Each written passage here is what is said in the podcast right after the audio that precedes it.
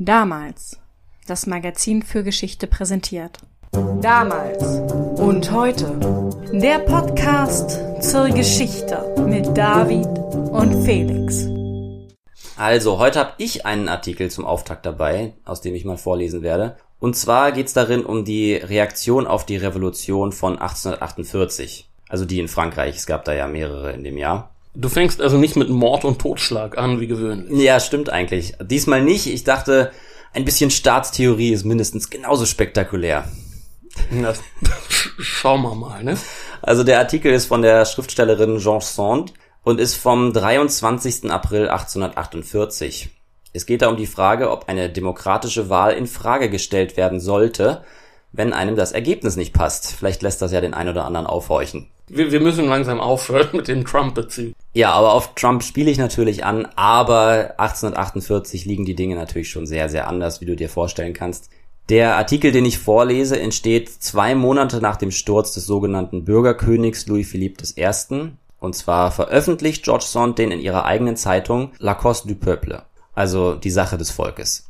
Der Artikel trägt die Überschrift Sozialismus, Mehrheit und Einheit. Schwere Kost, das ist die Staatstheorie, die du uns verordnet hast. Ganz genau, also ich zitiere. Man diskutiert oft und mit gutem Grund über dieses Problem. Was ist der wahrhaftige Ausdruck der Volkssouveränität? Bisher hat man nichts Besseres gefunden als die Entscheidung für das Recht der Mehrheit. Man muss dies in der Praxis akzeptieren, denn wenn man nur das Ideal verwirklichen will, gelangt man dahin, dass man gar nicht handeln kann, da man das Ideal in der Realität nicht findet was dich jetzt natürlich brennt interessiert, Felix, ist natürlich, was ist das Ideal? Telepath. Ich spring dann mal ein bisschen im Text dafür, und zwar wieder Zitat. Das Ideal eines Ausdrucks der Souveränität aller ist nicht die Mehrheit, sondern die Einheit. Okay, das macht es nicht verständlicher. Ich bin ja ein bisschen verkorkst mit sowas. Ich habe in meinem Studium zu viel über spätmittelalterlichen Konsiliarismus und den Sanior Bars und sowas gelesen, aber da spielt der Heilige Geist eine wichtigere Rolle, als das bei dir jetzt sein wird. Okay, also du alter Medievist, ich hau dir noch ein Zitat um die Ohren. In allen Geschichtsepochen gibt es diese entscheidenden Stunden, in denen das Schicksal die Menschheit auf die Probe stellt und dann der wahrhaftigen Erregung seinen Segen gibt, der elektrisierenden Übereinstimmung der Massen. Dies sind die Stunden, in denen sich die Einheit im Angesicht des Himmels ereignet und in denen die Mehrheit nicht mehr zählt.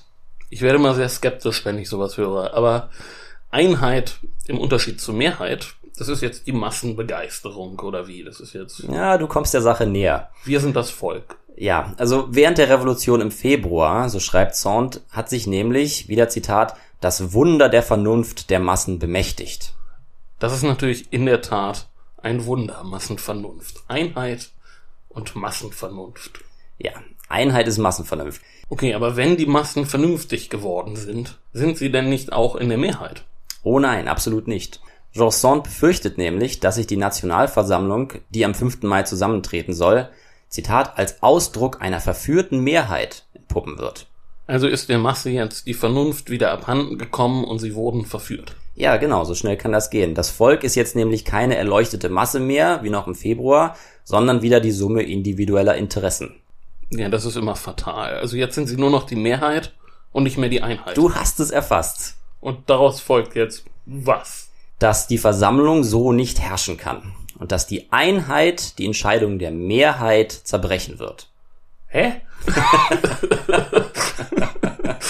Aber das sind jetzt immer noch dieselben Leute. Oder worüber reden wir hier eigentlich? Ja, ich denke, ich werde das Wirrwarr jetzt mal auflösen. Das wird jetzt alles noch sehr romantisch und verschwurbelt. Aber um Folgendes geht es eigentlich. Im Februar stehen die Handwerker und Arbeiter von Paris auf und rufen die Republik aus. Jetzt soll gewählt werden und in Paris sind alle sehr euphorisch, bis sie feststellen, dass Frankreich sehr groß ist. Die Provinz und auch die Bürgerlichen von Paris wollen eher konservativ oder gemäßigt liberal wählen und die Aufständischen und ihre Wortführer bekommen Angst, dass eine gewählte Nationalversammlung das schon Erreichte wieder zurücknehmen könnte. Das ist ja bis heute das Problem Frankreichs. Ne? Es gibt La France profonde, das tiefe Frankreich, und es gibt Paris. Und die Lebenswelten haben eigentlich nichts miteinander zu tun. Aber hier ist jetzt also das Problem, dass die Mehrheit die Mehrheit ist und die Einheit, das sind die Sozialisten. Exakt so ist es, ja. Also will jetzt die Einheit die Mehrheit nicht anerkennen. Verstehe ich das jetzt richtig? Naja, das ist ja eigentlich eine Situation, wie wir sie auch heute relativ oft, um nicht zu sagen eigentlich immer beobachten können, wenn durch eine Revolution plötzlich Demokratie herrscht. Die begeisterten Barrikadenkämpfer stellen dann fest, dass die konservativen Kräfte im Land immer noch diejenigen sind, die am besten aufgestellt sind, um so eine freie Wahl auch gewinnen zu können. Klar, die gewachsenen Strukturen sind ja immer noch vorhanden in der Regel. Aber wir kehren jetzt mal zurück zu Jean Sand. Ein Stückchen gehen wir jetzt zurück in der Chronologie. Wir werden uns der Frage erstmal zuwenden, wie es überhaupt dazu kommt, dass sie 1848 unter die Revolutionäre geht. Sie war damals wirklich sehr bekannt und erfolgreich. Aber heute kann ich, glaube ich, nicht voraussetzen, dass jeder weiß, um wen es da eigentlich geht. Wer ein ungefähres Bild von ihr hat, weiß wahrscheinlich, dass sie emanzipatorische Liebesromane geschrieben hat und vielleicht, dass sie Männerkleidung getragen und Zigarre geraucht hat. Und sie war mit Flaubert befreundet, hast du mir erzählt. Ja, zu ihrem Kreis gehören auch Balzac, Heinrich Heine und der Maler Delacroix. Also die Namen kann man kennen. Balzac, das ist ein Coffeeshop in Mitte und von Heine, da stehen diese Sprüche an der Wand in Westhafen. Witzbold, ja. Damals steht sie mit ihrem künstlerischen Erfolg wirklich niemandem nach. Sie ist extrem produktiv, so wie zu der Zeit höchstens Balzac und Dumas. Dumas kennen wir von den drei Musketieren. Richtig. Und sie wird sehr gut besprochen. Sie schreibt also viel, aber keinen Schund. Marcel Proust hat sie übrigens sehr bewundert. Seine Mutter hat ihm damals Downs Bücher immer vorgelesen, als er noch ein Kind war. Die Bücher haben als Titel eigentlich immer den Namen der jeweiligen Protagonistin und es geht immer um die tragische Liebe. Dahinter steht die Kritik an gesellschaftlichen Normen die Protagonistinnen versuchen sich aus den liebesfeindlichen Zwängen dieser Gesellschaft zu befreien. Dabei arbeitet sie auch vieles auf, was ihr selbst widerfahren ist und damit löst sie dann auch mal den ein oder anderen Skandal aus. Aber der kreative künstlerische Kampf mit der Gesellschaft war schon immer Teil ihrer Arbeit und das überträgt sie dann ab 1842 ins Politische. Das denn ja nicht mehr so lange bis zur Revolution. Es sind noch sechs Jahre bis 48 genau und da kann man dann ganz schön erkennen, wie so eine Revolution eben auch nicht aus heiterem Himmel über Europa hereinbricht, sondern sich in Paris und anderen großen Städten langsam vorbereitet. Darum muss die Konterrevolution immer rechtzeitig aufpassen. genau, ist ein interessantes Spiel. Jean Sand ist da immer mittendrin, nimmt das alles mit auf und entwickelt folglich auch ein eigenes politisches Interesse. In den Geschichten, die sie jetzt schreibt, geht es auch um sozialistische Theorien. War das jetzt nicht schon irritierend für die Leser? Ich meine, die produziert hier tragische Liebesgeschichten am Fließband und dann geht es da plötzlich um Klassenkampf. Da kauft man was locker flockiges für den Nachttisch und dann kriegt man zum Einschlafen Lenin. Und vielen Dank auch.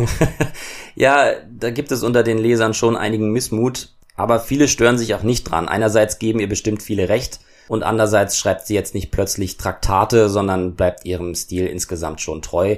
Also es geht um die ideale Liebe, um Gerechtigkeit, Okkultismus, Geheimgesellschaften und so weiter. In ihrem ersten, ich sag jetzt mal sozialistischen Buch, da verliebt sich die Protagonistin in den Sozialisten und Hellseher Graf von Rudolfstadt und heiratet ihn dann kurz vor seinem Tod auch. Aber zuerst geht sie auf Abenteuerfahrt mit Josef Haydn und rettet Friedrich dem Großen das Leben. Und in der Fortsetzung trifft sie dann einen Ritter und Geheimbündler, der der wiedergeborene Graf ist und der Geheimbund, den er leitet, ist wiederum revolutionär. Also Abenteuer mit Josef Haydn, das ist, klingt schon mal sehr gut. Der Soundtrack ist dann schon mal korrekt. Sie sorgt jetzt also dafür, dass die Staatstheorien ordentlich verpackt sind. Die Story steht schon weiterhin im Vordergrund, ja. Man merkt halt zunehmend, dass ihr solche politischen Ideen jetzt wichtig sind. Sie sucht dann auch nach Leuten, die ihr da was beibringen können und besonders wichtig ist für sie in dieser Zeit dann der Philosoph Pierre Leroux. Der erzählt ihr vom Gemeineigentum und befeuert ihre Ablehnung von Herrschaft und dann steht auch schon 1848 vor der Tür. Also das Jahr der Revolution oder der Revolution, vielmehr in Deutschland ging es ja auch richtig los. Ja, überall in Europa eigentlich. Vielleicht an der Stelle einen kleinen Literaturtipp übrigens. Und zwar war ich als Jugendlicher ganz begeistert von den Büchern Der verlorene Frühling und Zeit der Freiheit von Dietloff Reiche. Im ersten geht es um 1848, im zweiten um 1849. Sind tolle Historienschinken für Jugendliche, die sowas interessiert. Ich weiß ehrlich gesagt gar nicht, ob man die Bücher heute noch im Buchhandel kriegt. Vielleicht gibt es die Verfilmung in Form von TikTok-Videos. naja, erstmal wieder zurück zu Jean Sand und 1848. In Paris geht's jetzt, wie gesagt, richtig zur Sache. Eigentlich spielt sich alles zwischen dem 22. und 24. Februar ab. Innerhalb von 24 Stunden werden 1500 Barrikaden errichtet, hunderte, wenn nicht tausende Bäume gefällt und über eine Million Pflastersteine aus den Straßen gerissen. Da ist die Republik jetzt nur einen Steinwurf entfernt. Ein, mieses Wortspiel. ich verzeihe dir. So sieht es aus. Der König dankt ab und flieht. Kaum ist er weg, wird der Palast gestürmt, sein Thron wird zum Place de la Bastille gebracht und dort verbrannt. Sehr stilvoll. Und Sand ist jetzt mitten dabei. Nein, nein, Sand ist derweil auf ihrem Anwesen in Noir. Ihre Beziehung zu Frédéric Chopin ist gerade zerbrochen. Was so ein Name, den man kennt? Genau. Und ihr Sohn Maurice ist in Paris, um dort die Auflösung ihrer Wohnung zu organisieren.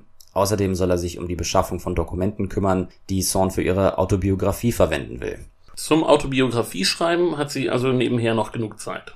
Ja, und das wird ein echter Schmöker. Sie holt da gewaltig aus, erzählt die Geschichte ihrer Vorfahren und kommt dann auf Seite 466 der französischen Ausgabe irgendwann zu ihrer Geburt. Gott, ich, ich lese gerade die Obama-Biografie. Ist ja auch viel zu lang geworden. Aber, also ich bin jetzt auf Seite 200 oder sowas und er ist schon geboren worden. Na, na, immerhin.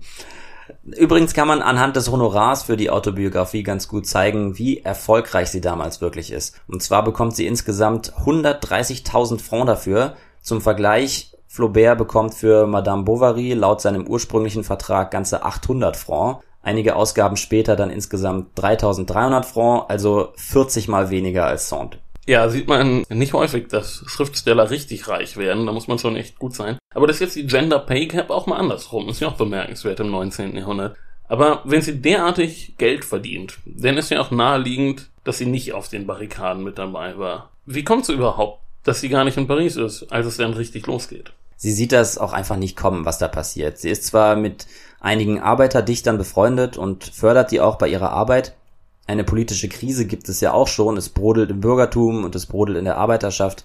Aber dass das fast so schnell überlaufen würde, sieht sie scheinbar nicht. Und damit ist sie auch nicht alleine. Sie ist also in Noir und als dann die ersten Nachrichten zu ihr durchdringen, macht sie sich in erster Linie Sorgen um ihren Sohn. Sie denkt, dass er vermutlich mitmischen will und sich in Gefahr begibt. Und ganz so, wie Saunders sich ausmalt, ist Maurice auch tatsächlich voller Euphorie in der Stadt unterwegs. Er kommt bei Delacroix in dessen Atelier vorbei und macht einen völlig berauschten Eindruck, wie der Maler schreibt. Ist ja auch nachvollziehbar, wenn sich von einem Tag auf den anderen die Welt auf den Kopf stellt. Ja, ging ja auch alles wirklich sehr schnell. Und dann wird schon eine Übergangsregierung gebildet und Sand macht sich völlig begeistert auf den Weg nach Paris, wo sie dann am 1. März ankommt. Sie ist voller Tatendrang und möchte dabei mithelfen, eine Republik aufzubauen. Jetzt doch so mit Flugblättern und so. Ja, sozusagen, jetzt schon. Das ist auf jeden Fall eine der Methoden. Ich habe ja am Anfang aus der Zeitschrift vorgelesen, die sie gründet. Aber sie ist eben auch sehr, sehr gut vernetzt in Paris und kennt eigentlich in jeder Fraktion dieser neuen Übergangsregierung irgendjemanden. Sie nimmt dann auch erfolgreich auf die Personalpolitik Einfluss. Leute, die sie vorschlägt, bekommen Ämter und ein anderer, der Jurist Michel de Bourges, bekommt wegen Sand sein Amt nicht. Sie überzeugt den Innenminister, dass de Bourges nicht zu trauen sei, seit er in einem Gerichtsverfahren gegen einen Journalisten auf der falschen Seite gestanden habe. Ähm, es hilft de Bourges wahrscheinlich auch nicht, dass Sand und er mal eine Affäre hatten und sie dabei keinen besonders guten Eindruck von ihm bekommen hat, weder von seiner Person noch von seinen ziemlich brutalen politischen Ansichten. Du Tratsch, komm, erzähl. also, er war wohl der Erste, der sie als Liebhaber überzeugen konnte aber er war auch ein Chauvi und wollte nichts Festes und außerdem war er, wie gesagt, politisch sehr extrem. Er will die Seine blutrot gefärbt sehen, die Paläste alle niederreißen und das Land für den Ackerbau freigeben. Aber war sie nicht selber auch eher von dieser radikalen Sorte? Ja, das ist bei ihr nie so richtig klar. Sie ist von den Massen so begeistert und von ihrem Freiheitskampf, aber auf der anderen Seite will sie eigentlich, dass niemandem dabei ein Haar gekrümmt wird. Das kommt auch in ihren Artikeln immer wieder durch. Also die Masse hat für sie dann auch schon was Bedrohliches. Ja, ich denke schon. Deswegen ist sie wahrscheinlich auch immer so euphorisch, wenn sie friedliche Massenumzüge und Versammlungen erlebt. Es ist eben scheinbar der Beweis, dass das Volk sich zu seinem Recht verhelfen kann, ohne dabei alles in Schutt und Asche zu legen. Es gibt ja ein Schlüsselerlebnis für sie, drei Tage nach ihrer Ankunft in Paris. Da sieht sie einen Trauerzug für gefallene Revolutionäre vorbeiziehen und dazu schreibt sie, Zitat, der Zug war schön, einfach und ergreifend. 400.000 Menschen, die dicht gedrängt von der Madeleine zur Juli-Säule zogen. Kein Gendarm, kein Polizist und doch so viel Ordnung, Anstand, Besonnenheit und gegenseitige Höflichkeit, dass kein Fuß verstaucht, kein Hut verbeult wurde. Er war wunderbar. Das Volk von Paris ist das erste unter den Völkern der Welt. Ja, das sowieso. Also das befreite Paris ist dazu geeignet, sich diesen Idealismus zu erhalten. Oder merkt sie denn ein paar Tage später, dass es so eben denn doch nicht läuft. Nein, nein, sie ist völlig aus dem Häuschen und fühlt sich absolut bestätigt. Das ist lebendig gewordene Utopie, was da um sie rum passiert. Nur als Randbemerkung übrigens, am selben Tag trifft Karl Marx in Paris ein. Den hatten wir auch schon in der letzten Folge als Randfigur. Er, er kommt immer so am Rande. Er streift unsere Geschichte. Er immer. streift unsere Geschichte. Während man sich in London mit den Sickergruben beschäftigt, wird in Paris Revolution gemacht. Aber Saint begegnet er jetzt nicht, Max. Nein, nicht, dass ich wüsste. Ist er da überhaupt schon bekannt? In Deutschland auf jeden Fall, in Paris nicht unbedingt. Das kommunistische Manifest ist zu dem Zeitpunkt eine Woche alt. Im März erreichen tausend Kopien davon auch Paris, aber natürlich noch nicht in französischer Übersetzung. Na gut, Ende der Randnotiz. Ohne von Marx zu wissen, kehrt Sand nach Noir zurück, um es zu revolutionieren und die frohe Botschaft in die Provinz zu bringen. Das klappt eher mittelmäßig, aber die Republik kommt natürlich trotzdem überall hin und ihr Sohn Maurice wird Bürgermeister von La Châtre unweit von Noir und sie ist dann auch schon bald wieder in Paris und schreibt fleißig für die Regierung, auch für die offiziellen Kanäle, für das Innenministerium zum Beispiel. Inzwischen hat sie zwar ihre ersten Befürchtungen, dass die Provinz bei der anstehenden Wahl nicht in ihrem Sinne wählen dürfte, aber in Paris ist immer noch alles in Butter und bei jedem Aufmarsch der Massen ist sie wieder völlig überzeugt, dass alles in die richtige Richtung läuft. Hat sie denn auch persönliche politische Ambitionen? Es gibt einige, die wollen, dass sie sich als Kandidatin aufstellen lässt, aber das lehnt sie ab. Sie unterstützt lieber andere sozialistische Republikaner in ihrem Wahlkampf und jede Kundgebung ist für sie ein Riesenerlebnis. Aber dass die Wahl letztlich eben doch nicht so ausgehen könnte wie gewollt, wird ihr dann spätestens ein paar Tage vorher bewusst. Das Bürgertum hat sich von den Arbeitern abgewandt und das konservative Lager scheint die besseren Chancen zu haben. Und vor dem Hintergrund entstehen denn die Gedanken zu Mehrheit und Einheit. Das, was du vorhin vorgelesen hast und was wir alle noch exakt memoriert haben. Ja, richtig. Sie ist damit natürlich nicht allein. Es entstehen in Paris letztlich zwei Fraktionen von Republikanern. Beide suchen sich eine Kernidee raus und reden die jeweils andere klein. Für die einen sind die Wahlen absolut und für die anderen, wie eben für Sand, die Versammlungsfreiheit.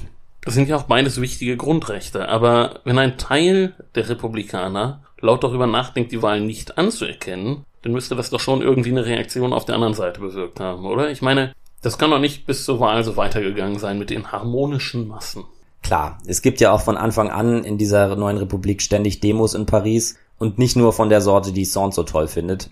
In der Regierung haben einige ständig Angst, dass der Traum bald wieder vorbei sein könnte Beide Seiten bereiten sich auf den Kampf vor. Und dass Sand ohne das Wissen des Innenministers, für den sie ja schließlich im Moment arbeitet, ihre Gedanken zur Wahl auch noch drucken lässt, macht die Sache natürlich auch nicht besser. Ein Aufstand mit Ankündigung ist ja auch nicht unbedingt die beste Idee, ne? Naja, es ist vielleicht auch ihr ehrliches Bedürfnis, kein Blutvergießen zu sehen, was dazu führt, dass sie die eigene Sache ein bisschen sabotiert oder sich zumindest etwas zu sehr aufs Drohen verlässt. Ein Beispiel dafür ist ein Essen bei Richard Monckton Miles, der ist Engländer und ist nach Paris gekommen, um die Revolution zu sehen. Finde ich ja geil. Also ist schon Die Art von ziemlich cool. Wir hatten schon den Schlachtentourismus, jetzt der Revolutionstourismus. Ja, also da hat sich der Miles ein Apartment gemietet und lädt regelmäßig Denker und führende Köpfe aller politischen Lager zum Mittag ein oder wie er es nennt zum Breakfast. Das ist in London zu der Zeit in Mode gekommen, in Paris ist das neu. Also eine Art panideologische Diskussionsrunde mit Rührei und Baked Beans, aber um die Leute aus ihren sozialen Blasen rauszuholen. Die gab's doch damals schon. Man kann sich zumindest diese Runde schwer vorstellen heute. Von jeder Richtung sitzt sozusagen einer mit am Tisch. Ähm, auf der anderen Seite kann man sich heute kaum noch vorstellen, wie es ist, ein Dutzend Leute zum Mittagessen zu treffen. Also Es kommen auch wieder bessere Zeiten. Jedenfalls lädt der besagte englische Herr zwei Tage vor der Wahl unter anderem Jean Sand und Alexis de Tocqueville zu diesem sogenannten Frühstück ein und setzt sie nebeneinander, was Tocqueville erstmal gar nicht so toll findet. Er schreibt dann später dazu, Zitat, ich hatte noch nie mit ihr gesprochen. Ich glaube, ich hatte sie auch noch nie zuvor gesehen, da ich selten die Welt der literarischen Abenteurer betrat, in der sie lebte. Ich war sehr voreingenommen Madame Sand gegenüber, da ich Schriftstellerinnen verachte, besonders jene, die systematisch die Schwächen ihres Geschlechts übertünchen, anstatt unser Interesse zu wecken, indem sie uns ihren wahren Charakter zur Schau stellen. Klingt nach einem super Partygast, der. Ja, scheinbar können sie dann aber trotzdem was miteinander anfangen. Eine Stunde lang unterhalten sie sich über Politik.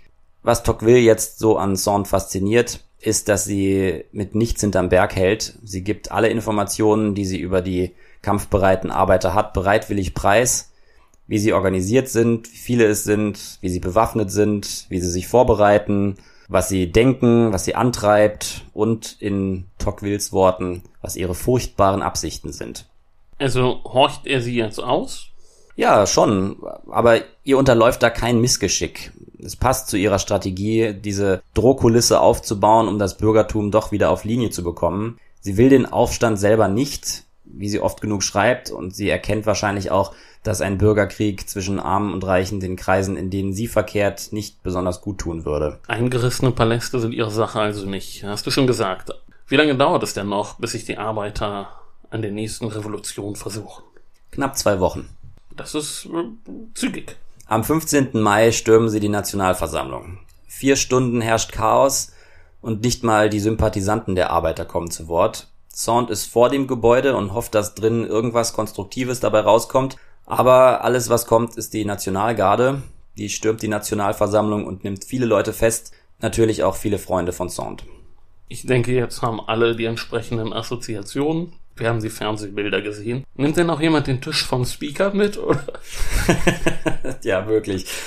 Also ähm, es werden, wie gesagt, einige verhaftet. Sand ist nicht dabei, aber sie rechnet fest damit. Und zwar weniger wegen ihrer Anwesenheit beim Sturm auf die Nationalversammlung, sondern vor allem wegen ihres Textes, aus dem ich vorhin vorgelesen habe.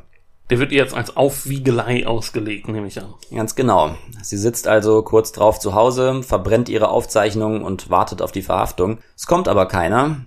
Sie wartet dann noch zwei Tage ab, so dass es nicht zu sehr nach Flucht aussieht und verlässt dann Paris Richtung Nord. Aber auf ihrem Anwesen kriegt sie dann den Unmut der Konservativen zu spüren. Die Landbevölkerung versammelt sich vor ihrem Tor und ruft nieder mit den Kommunisten die Leute glauben, dass Sand sich mit Hilfe der revolutionären Regierung alle Weinberge, Äcker und Wiesen der Gegend unter den Nagel reißen wollte. Und sie glauben, dass die Kommunisten Alte und Kinder töten wollen. Na, das ist ja ein Klassiker, ne? Das kennt man seit der Antike und der ist auch immer noch in Mode. Und die Morddrohungen folgen natürlich auch auf dem Fuß. Man will ihr Haus anzünden, heißt es. Ja, auch alles nicht neu, ne? Also die Verteidiger von Ruhe und Ordnung mit den Pitchforks und äh, den Fackeln. Auf die Ironie weist Zont auch in ihren Briefen hin, aber der große Unterschied zu heute ist, dass die Schreihälse schüchtern den Hut ziehen, wenn Zont ihnen zu nahe kommt. Da machen dann halt die knapp 200 Jahre samt Revolutionen und Kriegen zwischen damals und heute den Unterschied. Also 13 Folgen hat es gedauert, aber du hast es jetzt geschafft und damals und heute untergebracht. das stimmt, ja. Äh, wie in so einem Film aus den 80ern. Da kann man auch sicher sein, dass der Filmtitel irgendwann genannt wird.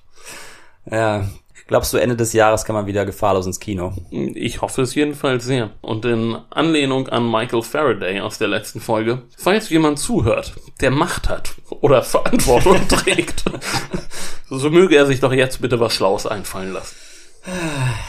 Ja, gut. Zurück zu Sand. Einen Monat später, im Juni, bricht dann in Paris richtig die Hölle los. Und zwar hat das mit den Nationalwerkstätten zu tun. Die wurden von der Übergangsregierung gegründet als Arbeitsbeschaffungsmaßnahme. Das hat dazu geführt, dass aus dem ganzen Land Leute auf der Suche nach Arbeit nach Paris kommen. Und da gibt's dann bald 120.000 Leute in den Werkstätten. Die Konservativen, die ständig Angst vor dem nächsten Aufstand haben, gruseln sich sehr vor dieser Menschenmasse. Die Werkstätten sind in ihren Augen eine Brutstätte des Aufruhrs und deshalb werden sie alle von heute auf morgen dicht gemacht. Das ist natürlich jetzt eine tolle Strategie, um Aufruhr zu verhindern. Nicht? Also einen Plan gibt es schon. Männer unter 25 kommen zur Armee. Soldaten braucht man besonders seit der Eroberung Algeriens 1830 dringend. Männer über 25 sollen zum Eisenbahnbau in die Provinz und die ganzen zugezogenen Arbeitssuchenden werden einfach aus den Listen gestrichen. Dann kommt natürlich der Aufstand. Wieder werden über 1500 Barrikaden gebaut aber wo die königliche Regierung noch zögerlich war, da sind die Bürgerlichen erbarmungslos. Es gibt um die 5000 Tote. Auch General Brea und der Erzbischof von Paris, Denis Auguste Affre, werden bei ihrem Versuch, die Gewalt zu stoppen, getötet. Und äh, Saint ist aber nicht wieder in Paris. Nein, Paris ist für sie erstmal gestorben. Sie lässt sich eine zentrale Dampfheizung in ihrem Anwesen einbauen, um auch die Winter in Noir verbringen zu können. Sie stürzt sich dann wieder in die Arbeit. Geht's immer noch um wiedergeborene Sozialisten, Grafen und ihre Geheimbünde oder ist das jetzt ein bisschen auch aus der Mode gekommen? Also ihre sozialistische Serie setzt sie nicht fort. Sie schreibt dann ihre sogenannten Dorfromane, aber politikferner Eskapismus ist das absolut nicht. Sie schreibt ja jetzt nicht plötzlich vom heilen Leben auf dem Land, sondern ihre Themen sind immer noch dieselben. Ungerechtigkeit und gesellschaftliche Probleme. Sie hat jetzt einfach nach der großen politischen Enttäuschung wieder einen kleineren Rahmen gefunden lassen die Verschwörungstheoretiker aus dem Umland sie denn jetzt bald wieder in Ruhe. Ja, die Wut verraucht irgendwann. Es bricht dann mehrmals die Cholera an der Gegend aus und, und Sand geht durch die Gemeinden und organisiert Hilfe für die Armen. Nachdem man die Cholera bezwingt, haben wir ja beim letzten Mal gelernt. Das ist zumindest ein Beweis für ihre Aufrichtigkeit jetzt. Ein anderer hätte sich wahrscheinlich nach so einer Vorgeschichte lieber in der sicheren Villa verbarrikadiert und Bunker gebaut. Ja, ich, ich denke auch, da hat der Hass keine bleibende Wirkung auf sie gehabt. Aber mit, mit der großen Politik ist doch jetzt ein für alle Mal Feierabend. Naja, in gewisser Hinsicht schon. Sie ist auf jeden Fall extrem verbittert, was die Verhältnisse in Paris betrifft. Sie muss auch einfach feststellen, dass sie sich in vielem geirrt hat. Sie hat bestimmt geglaubt, dass sich bei einem offenen Konflikt die Arbeiterschaft durchsetzen würde und dass eine Revolution im Grunde nicht niedergeschlagen werden kann, wenn der von ihr besungene Geist der Einheit herrscht. Ich lese nochmal aus dem Text vom Anfang vor. Und zwar schreibt sie da, war die Februarrevolution das Ergebnis eines Kampfes, der auch hätte verloren werden können, weil so sehr bewaffnete Leute gegen den Wunsch des Pariser Volkes agierten? Sophismus, die Februarrevolution war das Resultat eines spontanen Ausdrucks der Volkssouveränität, die sich im Elan der Einheit manifestierte. Ihr könnt nicht sagen, dass unsere Republik verloren hätte, wenn die Truppen von ihren Waffen hätten Gebrauch machen wollen. Wir antworten euch, die Truppen konnten gar nicht wollen. Was sind 80 Millionen, was sind 400 Millionen Gewehre, wenn der Geist spricht, wenn das Denken explodiert und das Herz sich dagegen zur Wehr setzt, das Gewehr zu heben? Eine sehr realistische Einschätzung. Ja, das sieht sie inzwischen sicherlich auch anders. Was da im Juni passiert, ist ja ziemlich drastisch. Aber auf der anderen Seite mauert sie sich jetzt nicht trübsinnig in Noir ein. Sie hilft, wie gesagt, in der Gegend aus, wenn Hilfe gebraucht wird. Aber sie wird jetzt auch richtig aktiv dabei, ihren Freunden und ehemaligen Mitstreitern mit Geld und mit Einflussnahme zu helfen. Einige sitzen im Gefängnis, andere sollen deportiert werden oder sie sind schon deportiert worden. Und da macht sie jetzt, wie gesagt, Geld locker und tritt auch in Kontakt mit wichtigen Politikern und Militärs. Okay, klappt das denn? Sie ist doch selber eher aus dem sozialistischen Lager. Hört man denn da auf sie? Noch vor kurzem war sie ja die große Aufwieglerin. Ja, das klappt tatsächlich ganz gut. Also daran Geld zu verschicken, daran kann sie ja keiner hindern. Aber auch die Gnadengesuche haben immer wieder Erfolg. Sie ist ja schon in erster Linie Künstlerprominenz und weniger Aktivistin. Und für die Konservativen ist das natürlich auch eine gewisse Genugtuung, dass sie von ihr als Sieger angesprochen werden da kommt dann auch Napoleon III. ins Spiel. Napoleon III., der ja, wie wir wissen, nicht nur die Zweite Republik zu Grabe getragen hat, sondern auch ernsthafte Pläne hatte, den Eurotunnel zu bauen. Wieder ein kleiner Hinweis auf eine der vorigen Folgen. Sand und äh, er sind jedenfalls Brieffreunde. Der gute Napoleon saß nämlich eine Weile wegen eines Putschversuchs in einer Festung ein und hatte den Ruf, ganz liberale Ideen zu haben. Und da kam es zustande, dass die beiden sich geschrieben haben er kommt dann 1848 aus dem englischen Exil zurück und wird Ende des Jahres zum Präsidenten gewählt. Sand findet das gar nicht gut, weil sie sehr gut einschätzen kann, dass Napoleons Machtinstinkt sich nicht lange mit der Republik vertragen wird. Aber das hält sie nicht davon ab, in den sauren Apfel zu beißen und ihn persönlich um Gnade für die Inhaftierten anzuflehen. Gut, klar, das ist ja auch gute PR für den frisch gebackenen Staatschef. Richtig. Und das halten Sand dann auch einige vor, Einige lehnen die von ihr erreichten Begnadigungen ab, andere die Umwandlung von Deportation in Verbannung und ein Freund von Sand weigert sich, einen von ihr organisierten Pass zu benutzen. Alles aus Stolz, letztlich verbunden mit dem Vorwurf, dass sie sich zu sehr mit Napoleon einlässt. Manchmal so eine Sache mit den Prinzipien. Im Grunde wird ja auch von niemandem verlangt, sich moralisch zu verbiegen. Sie ist ja diejenige, die sich erniedrigt, um den Feind anzuflehen. Aber die Wertschätzung dafür wird ihr, wie gesagt, von einigen nicht entgegengebracht. Sie dreht sich übrigens nicht einfach wie die Fahne im Wind, sondern schlägt Ehrungen konsequent aus, die ihr während des Zweiten Kaiserreichs angetragen werden. Und sie preist auch nicht plötzlich die Regierung Napoleon. Sie gesteht einfach die Niederlage ein und bittet um Amnestie. Und sie ist dann auch unter den linken Intellektuellen Europas bald dafür bekannt, dass man sich an sie wenden kann, wenn man in Schwierigkeiten steckt. Ja, wenn man bedenkt, wie erfolgreich und einflussreich sie damals war, eigentlich ungewöhnlich, dass sie heute ja eher unbekannt ist. So haben wir sie heute mal ins Gedächtnis gerufen. Und auch 1848 mal aus einem anderen Blickwinkel zu sehen, war wirklich interessant. Ja, wir verlassen Sand für heute und wenden uns dem neuen Damalsheft zu. Wie beim letzten Mal und in Zukunft wird euch das jetzt Stefan Bergmann, der Chefredakteur von damals, ans Herz legen. Und zu diesem Zweck haben wir ihn jetzt in der Leitung. Hallo, Herr Bergmann. Hallo, Herr Bergmann. Worum geht's im neuesten Heft von damals? Es heißt Stalin als Kriegsherr. Und es geht um den existenziellen Kampf zwischen Hitler-Deutschland und der UdSSR und wie Diktator Stalin sein Land durch diesen Krieg gebracht hat. Für viele Menschen in der früheren Sowjetunion, Russen wie Nicht-Russen, ist der große Vaterländische Krieg bis heute das einigende Band. Nach dem Motto, gemeinsam haben wir unsere Heimat verteidigt und Hitler besiegt. Das ist ja ein schöner Mythos, der die Herzen wärmt. Und natürlich hat die Sowjetunion Unglaubliches geleistet, hat einen wahnsinnigen Blutzoll entrichtet, um diesen Sieg zu erringen. Aber man muss natürlich wie bei Mythen immer genau hinschauen, was stimmt eigentlich wirklich. Ja, welche Aspekte seines des Mythos Stalin drohen denn nun ins Wanken zu geraten, wenn man genauer hinguckt? Ja, nehmen wir Stalin selbst. Bis zu seinem Tod ließ er sich ja als der geniale Führer feiern, der die UdSSR aus einer ausweglosen Lage, man muss wissen, die Wehrmacht stand ja im Dezember 1941 kurz vor Moskau, letztlich zum Sieg geführt hat.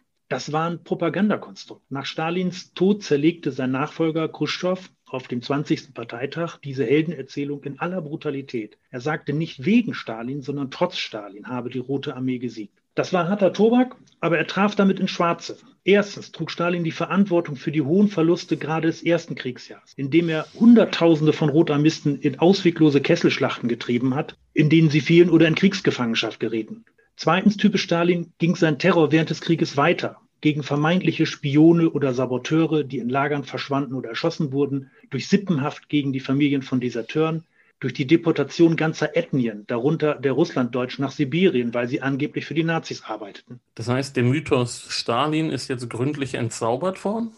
Das ist eine gute Frage.